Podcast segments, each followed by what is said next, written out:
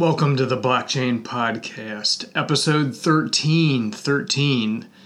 I'm your host, retired Lieutenant Colonel Bill Stebbins, planner, strategist, Bitcoin enthusiast. And in this episode, I have a lot for you to think about today. So, we're going to cover many topics. Let's get right into it.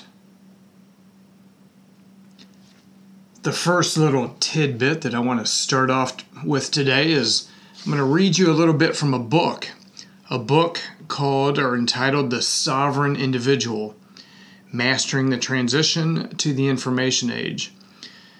This is a book written by James Dale Davidson and Lord William Rees-Mogg, and it was written in 1997. So this was well within the dot com bubble the period of time with internet technologies emerging, dot com startups.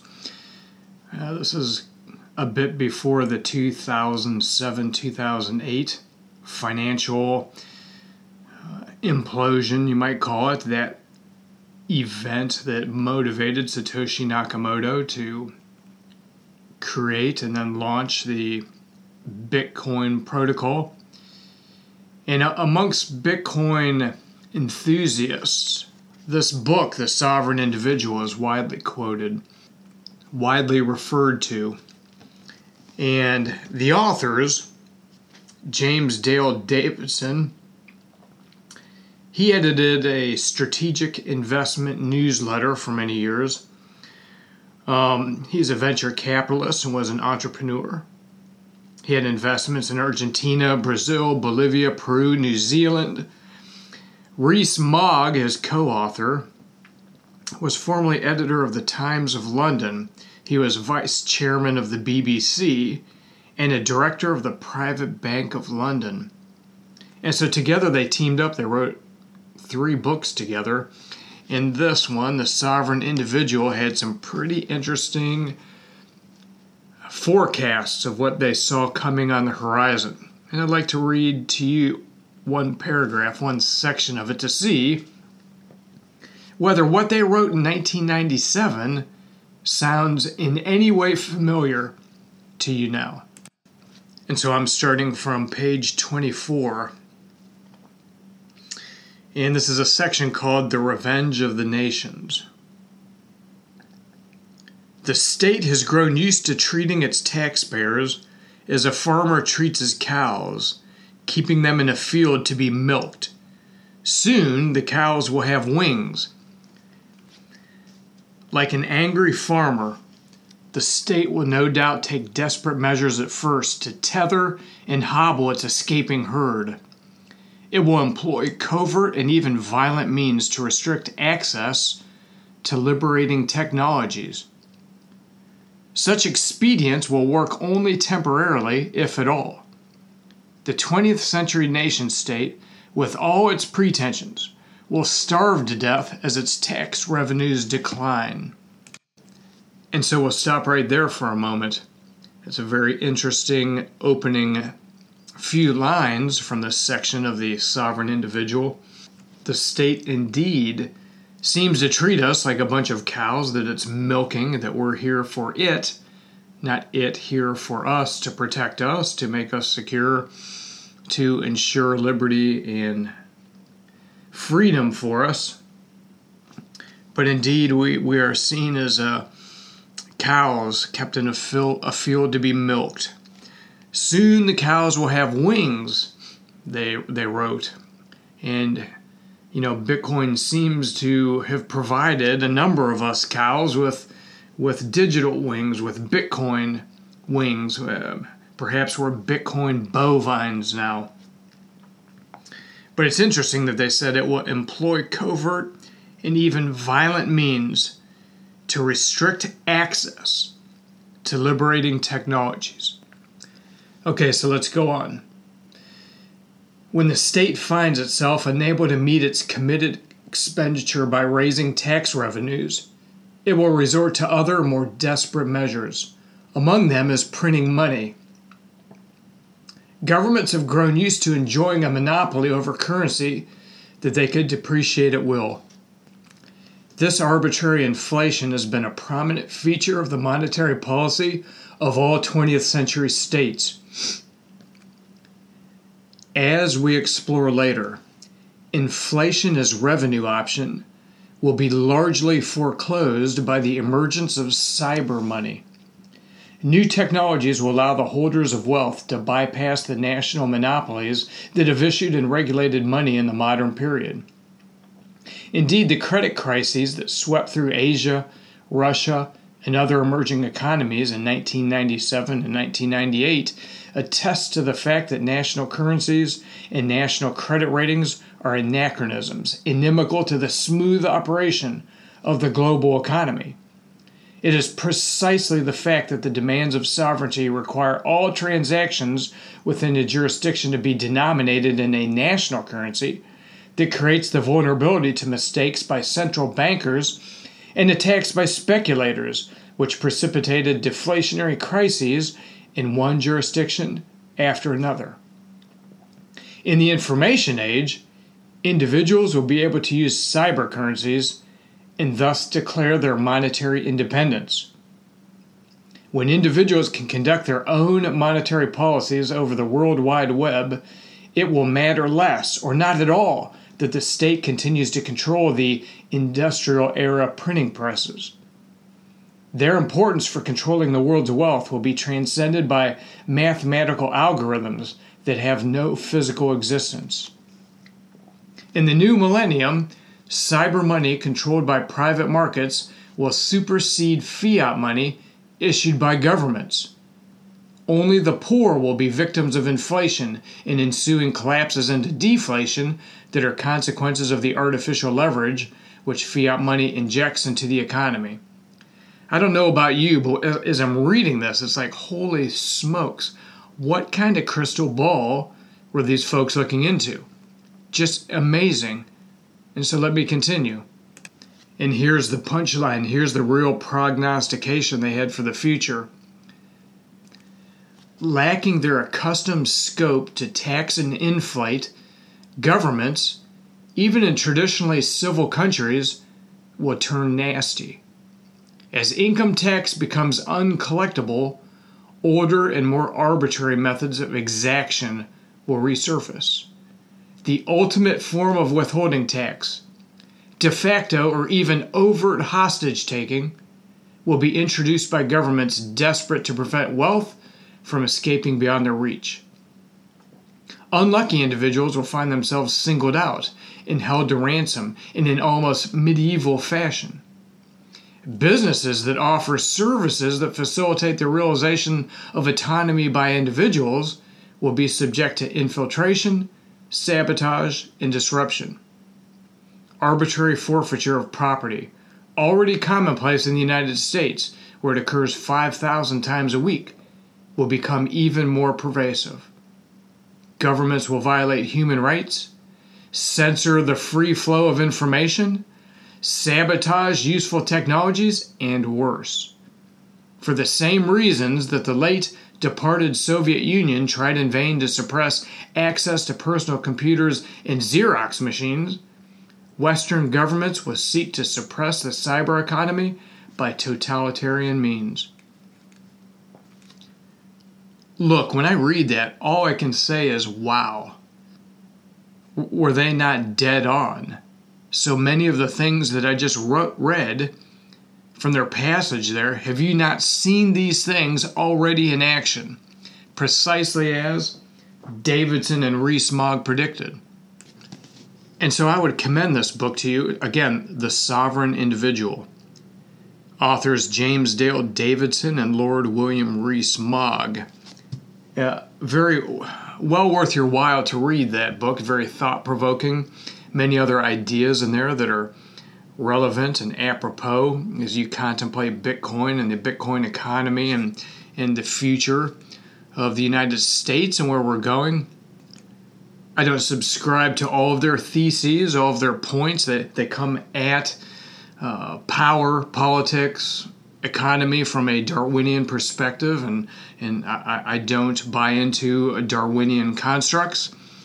Uh, however, many of the things that they do postulate I, am aligned with. It's well worth a read. And of course, I read many things, not just things that I agree with. I like to read widely and read many things I disagree with. But their book, The Sovereign Individual, well worth your time invested to read that book. Uh, their conclusion, uh, which I largely do not agree with, is that, and, and you can see it from the title of the book, The Sovereign Individual, is that by and large, individuals who understand the trajectory of future trends will be able to liberate themselves, that, that essentially the nation state will dissolve, will, will be less powerful, and the sovereignty of individuals will explode and bloom. I think that's a, a bit off base. I think that's a, a bit hyper optimistic, and I, I, I don't agree with that. Nevertheless, they've done an incredible service to all of us with their book. Well worth the read. So that's The Sovereign Individual.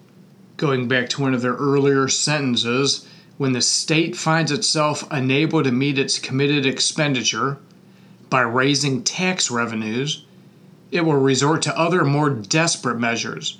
Among them is printing money. We would say not necessarily printing money, but creating money, creating money out of thin air. And of course, they've been doing this for quite some time. This is nothing new. And fiat addicted nations like ours, they walk that thin, dangerous razor's edge, walking that line between raising taxes and trying to fill the coffers through taxes and also at the same time creating money. If they create too much money, if they're not careful, what we've seen with many other nations is it will engender hyperinflation. And hyperinflation signals the beginning of the end with the implosion of a nation. We've seen this with several other nations. By some counts, there's been about 60 hyperinflation events in modern fiat history. And so they have to be careful when they increase the money supply. But have they been careful? I would argue that they absolutely have not. Since January 2020, 80% of all US dollars in existence were created.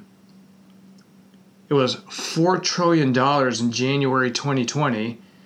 It was then increased all the way to $20 trillion in October 2021.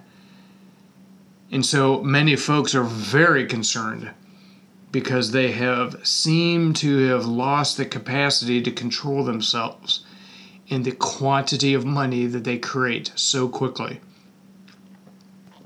You may have also noted in the news this week Fitch, one of three major credit rating agencies, this week downgraded uh, the U.S. government's credit rating from AAA score, the highest score, to double A plus they have downgraded it. The only other time that this has ever happened to the United States was during President Obama's uh, presidency, August 5th of 2011, when there was a similar national budget conflict that was resolved at the last minute.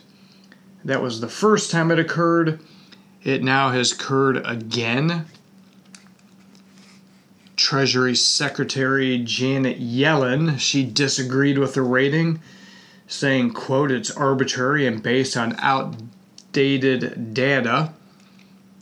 However, Fitch cited the federal government's rising debt burden and the political difficulties that the U.S. government has had in addressing spending and tax policies. This is reading from Fortune magazine's online version. Um, Fitch said its decision reflects the expected fiscal deterioration over the next three years, a high and growing general government debt burden, and the erosion of governance compared with other countries with similar debt ratings. So, this is not good news for the United States. The second time in its history that one of these three major credit agencies has downgraded the United States credit score. And so things are not looking that good for the U.S. economy, for the forecast for the U.S. economy. Going back to the sovereign individual, in, in, in quoting them again, governments will violate human rights, censor the free flow of information, sabotage useful technologies, and worse.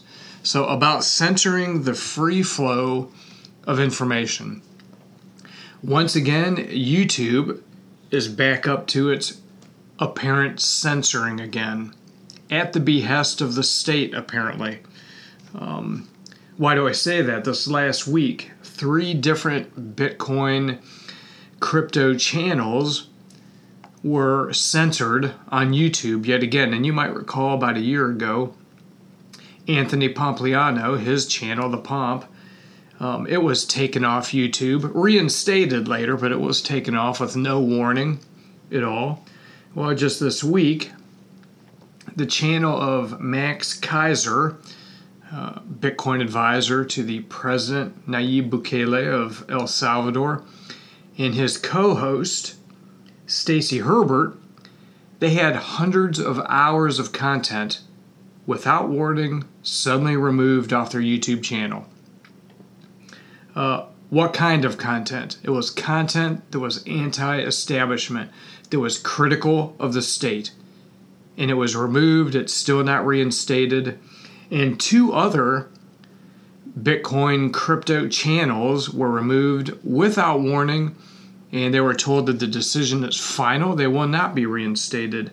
One was called Crypto News Yes, and the second channel was the content of an individual in Bulgaria named Plamen Andonov.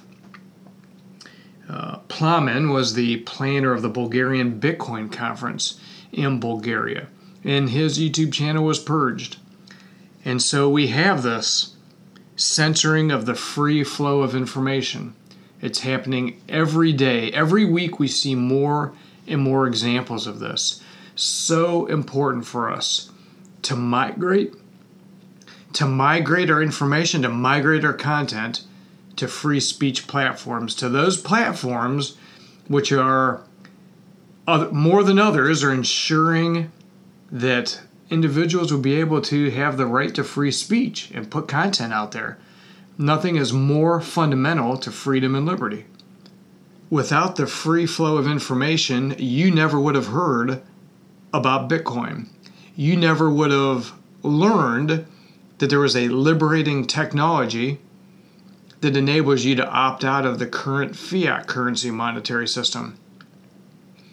Knowledge is absolutely power, and those who are in power and wielding power inordinately and inappropriately wish to deprive you of this power base, which is information.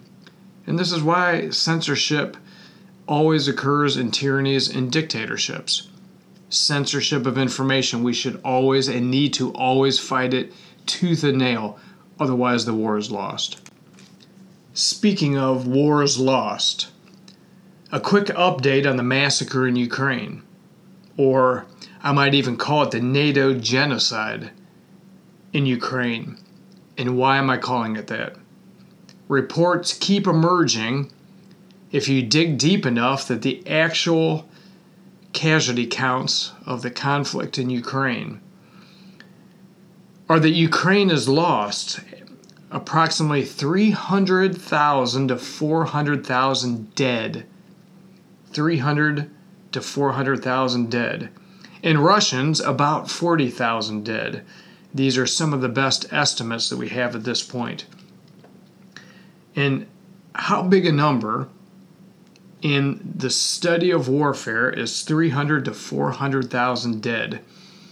I would ask you over 12 years fighting in Vietnam, how many casualties, how many deaths did we have? And you may recall, or may have heard about, or may have read about how contentious the Vietnam War was as it progressed, the wounds that it left this nation, the, the questions that it instigated as we looked at as a nation? Why did we even enter into this war in Vietnam and how is this pushed upon us? 12 years of fighting in Vietnam, and we had approximately 58,300 deaths. 58,300 compared to, in Ukraine now, 300,000 on the low end, 400,000 on the higher end. Can you even grasp that magnitude?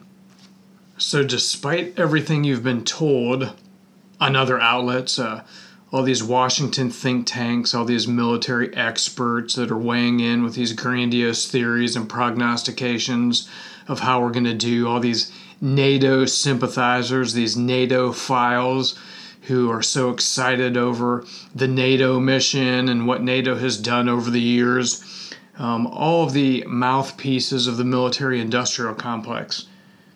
The 140 billion dollars plus. And we don't know how much it is. You know they have accounting errors. And so a billion here a billion there amongst friends it doesn't matter. But over 140 billion dollars and all the assurances from all these professors of war these strategists of war these aficionados and experts of warfare um, no counteroffensive to speak of. There, it, it, it, maybe it started with a whimper and went out with a, a puff, but there's no counteroffensive. It's over. We have U.S. boots on the ground. Uh, of course, they're not operating in a military capacity. They're not actually fighting. We're always told this, you know, every time we go into places. Uh, they're just in an advisory capacity. They're just uh, extracting lessons learned so we can learn how to uh, fail other wars that we get into, like Iraq and Afghanistan. Collect a bunch of lessons learned so we can make sure uh, to know how not to win wars. Because this is our trend since World War II zero wars, uh, one. Regardless of the reasons for getting involved in a conflict, we can never win them. Um, but, but we have boots on the ground, and now we've stooped so low as to give cluster munitions to Ukraine. Cluster munitions, which are, are singularly unimpressive, singular, singularly ineffective on a modern battlefield, on a maneuver modern battlefield, what they only do at the end of the day is really wreak havoc amongst the civilian population when all is said and done in the conflict and, and during the conflict as well. So, many other nations of the world have pledged not to use cluster munitions because they have no real significant military value. And yet, here we are. Uh, on the self proclaimed moral high ground, the moral high ground with NATO standing on the peak with us, and we are giving Ukraine cluster munitions. Aren't we proud of ourselves? To Zelensky, the C-list comedian, uh, playing his role as a as a wartime leader. Wartime leader. He, I mean, you can watch his C-list uh, entertainment flaccid series on Netflix. If you have nothing better to do with your time, you can look at the, the captions there and, and see this comedian turned wartime hero, apparently. He ran on a peace program, Peace with Russia program. Well, he's halting all elections. He's stated that there will be no elections in Ukraine until the war is over uh, I would offer with three to 400,000 dead already and climbing every day.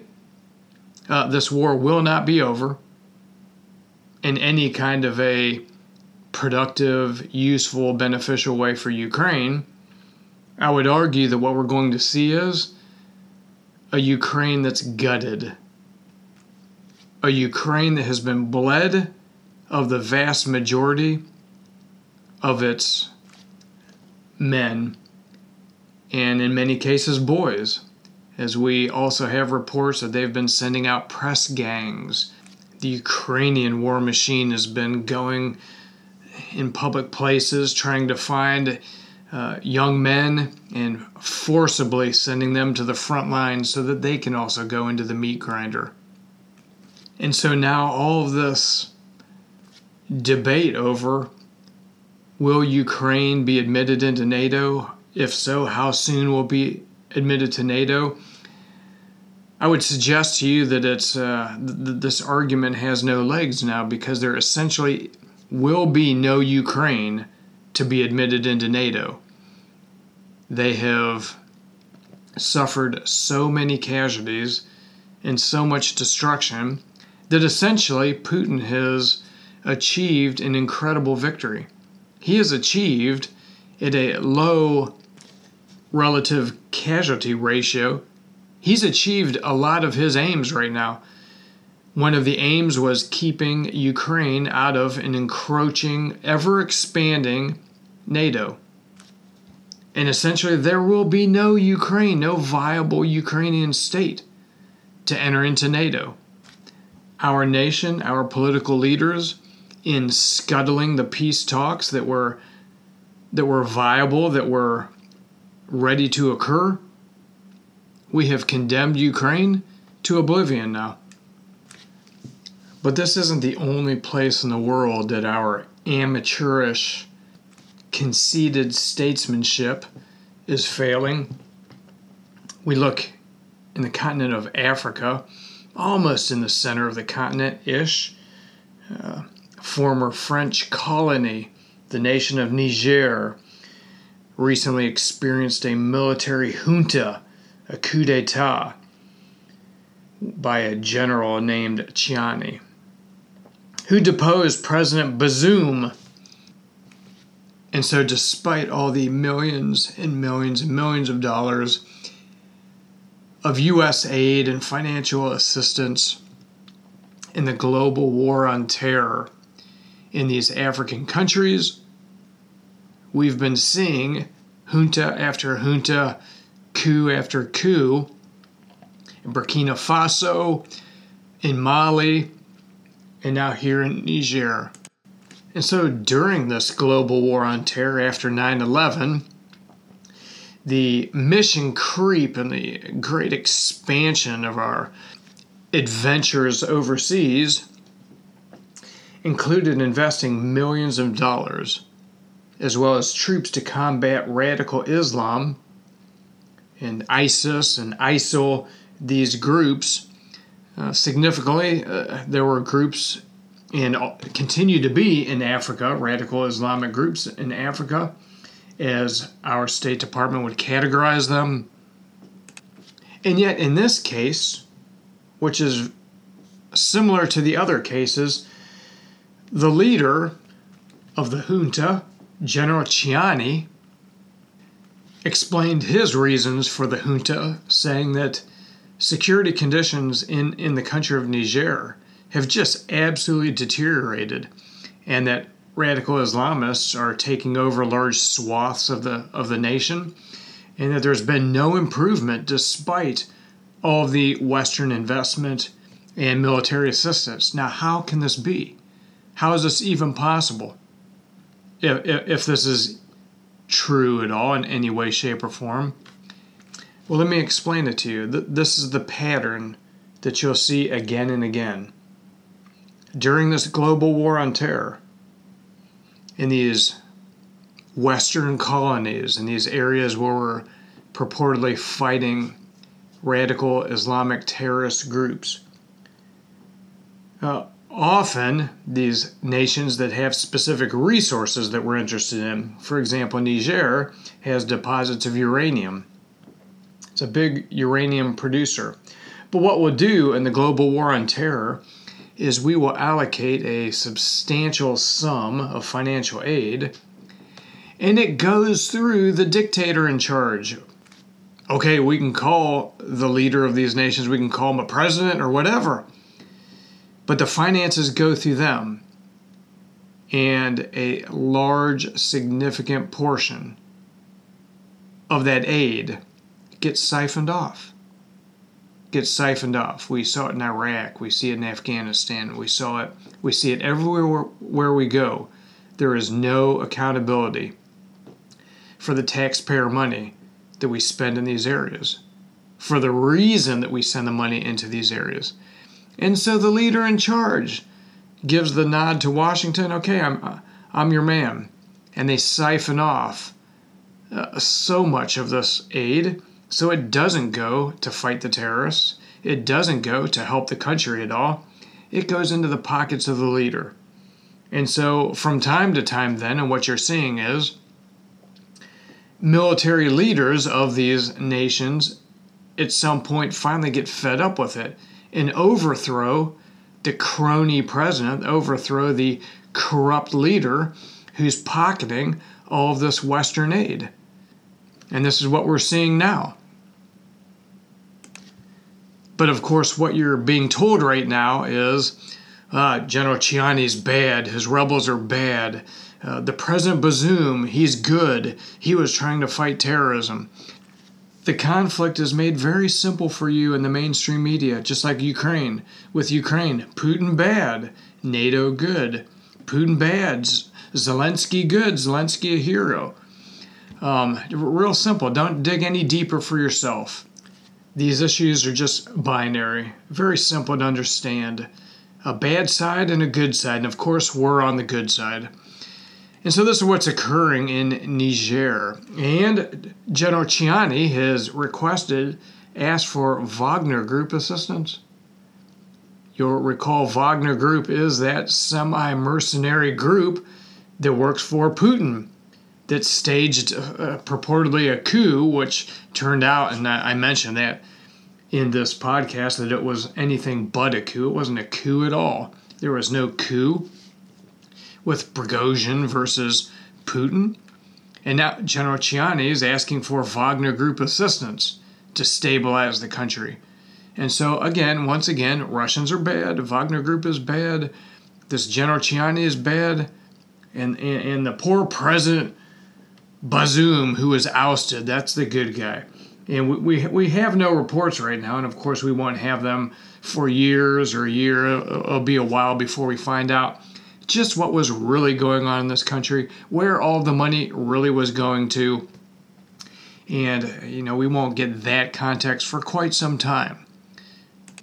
Well, we can't have this. So, Victoria Nuland the acting deputy, deputy secretary of state. Well, she makes a, a, a trip to Niger, and by golly, she's going to make things very clear where the United States stands. And if you don't iron this thing out and, and reinstate President Bazoum, financial aid will be stopped. Well, guess what? She gets to Niger, and she was denied audience by President Bazoum and also by General Tchiani. None of those two would even meet with her. She was iced. You see, our clout worldwide is plummeting. She wouldn't even be seen. And the message is General Tchiani could care less whether the United States halted financial aid, this economic aid, this military aid that's been going into the pockets of the president, ostensibly, and his well seated politi- political friends. It's not like it was going to the mission at hand and stabilizing the country, making the country a little better for the people. And so it's no loss there. Further, the world is starting to pivot now and turn from the United States. They don't want US money anymore. They're pivoting to Russia, they're pivoting to China. Such are the effects of our genius statesmanship that's been occurring as of late. And so this leads me to my last topic of this podcast, and that is the threat of nuclear war. What is the possibility of nuclear war? Something going wrong with a conflict in Ukraine, Russia being pushed just too far, getting too desperate, and popping off one or two tactical nukes that then serves as a springboard for the United States retaliating in kind, and next thing you know, the world engulfed in a nuclear summer. I think that this possibility is very, very low. I, I am not very concerned about nuclear war, and I'll tell you why. Number one, I don't think Putin is desperate. W- what is he desperate of? He is winning the war in Ukraine. 300,000 to 400,000 deaths of Ukrainians. He, he's clearly winning this war. He's hollowing out the Ukrainian country. There will be only a ghost of a country left. Uh, that's not going to be a very viable NATO partner. He's achieved his goal. And so he's not cornered. He's he's not dying of cancer. He's not vulnerable to a coup. He's not facing incredible pressure from his Russian people at home. So he's not desperate. He's already outmaneuvered the West, NATO, the United States. For that matter, Russia and China. They understand the repercussions of an escalated nuclear war. They understand that. They'd be affected as much, if not more, than us. And so they're not stupid. But they've already outmaneuvered us. See, they knew that they couldn't defeat us militarily. And so they never intended to engage us on the field of battle in some type of conventional warfare. They knew that they couldn't defeat us in that way. They knew that they couldn't defeat us necessarily economically. So, what did they do? They began working on the Trojan horse. They began working on finding sleazy, ambitious politicians with weak or, or non existent moral fiber. If they could identify these ambitious ones and buy them off, pay them off, bribe them off, make them beholden to their policies. If they could sow to their unconditional, unrestrained personal greed, get dirt on them, well, that would serve their interests in a far more powerful, far more effective way. And as America continued to slide into greater and greater moral degeneracy the last couple of decades, viable candidates to target to betray their own country became so much more numerous. So many more candidates for bribery. And eventually, their extensive campaign of bribery paid off and was eminently successful. And you're seeing this play out in the news now. They have outmaneuvered us masterfully. See, Russia never had to invade deeply into Ukraine and occupy it. See, we didn't learn that lesson. We invaded nations tied to Al Qaeda and those not in any way tied to Al Qaeda and occupied them for 20 years and lost and hemorrhaged out blood and treasure. But Russia, Putin didn't have to do that. You occupy the periphery of the nation of Ukraine, you have some penetration of it, and then you coax Ukraine into the meat grinder, into King Kong's pencil sharpener. And Russia began grinding away at, Ukra- at Ukraine. All the American strategic geniuses, all the operational geniuses, would contemplate what Russia needed to do next, that they were going to occupy Kiev, uh, that they wouldn't be able to do so, on and on. All of their prognostications were false, turned out to be garbage. Russia occupied the periphery, made modest incursions into Ukraine, and allowed Ukrainians to impale themselves and at a casualty ratio of 1 to 10. One Russian soldier for 10 Ukrainians is a general figure, Putin rightly estimated that he could absorb that easily and that it was well worth the cost to neutralize a potential new NATO adversary on his border. And so now, in every week that advances, there is no viable Ukraine to now join NATO. It's a moot point. It's over. It's a checkmate. Number two, Putin has served in that the rest of Europe, the rest of NATO, is put on notice. Russia has not fallen. Putin has not been overthrown. The West wildly miscalculated to include all of the general officers, all of the advisors, all of the American military think tanks and their grandiose ideas and conceptualizations and models of war, which are all wrong and self deceptive.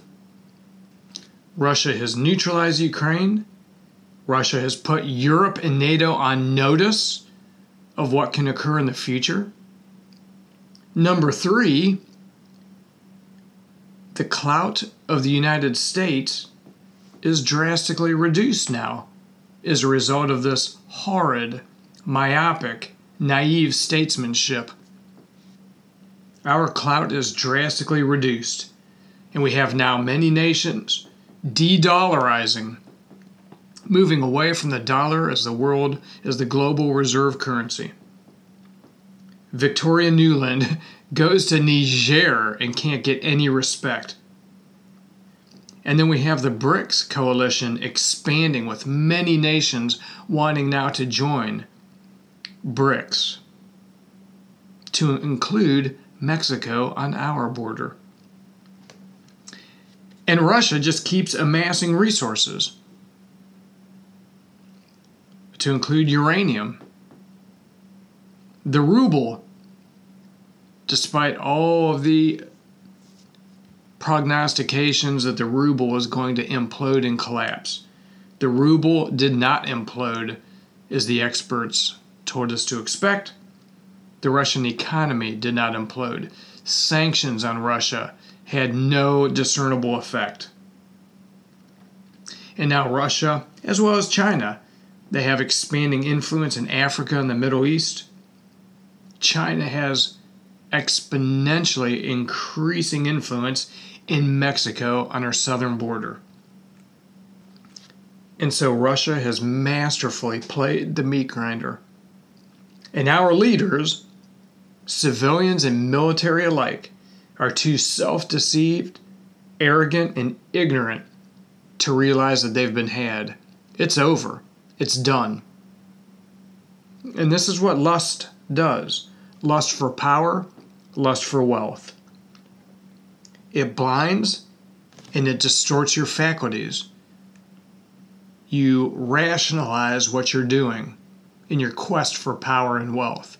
And you come up with these incredibly grandiose ideas. Well, that's my assessment here in the second week of August 2023. And isn't it tremendous to know that even with the world as crazy and chaotic as it seems to be, and so uncertain the economy seems to be at this point, that you can still, nevertheless, at this time, you have the option to opt out of the system in whatever degree that you wish to and stack sats to buy Bitcoin, to place your wealth in a cyber vault that cannot be touched by war, by famine, by government, by criminal. That can give you some reassurance, that can give you some hope. And I would encourage you to continue to touch grass, to be positive, to not give in to incredible pessimism and cynicism. There are many times throughout human history where the prevailing political, prevailing governmental trends are not pleasant. But this at no time means that our happiness, our joy should be stolen, even in the midst of less than optimal times. we can have great happiness. And so I'd encourage you to be positive, to continue to study and learn and think critically and carefully about the issues of the day. So, thanks for entertaining some ideas that I had today. I appreciate uh, the time that you spend with me. If you find this in any way interesting or insightful, I would appreciate you sharing this podcast with others. And until I talk with you again, the best of health and to always attack. This is Colonel Stebbins out.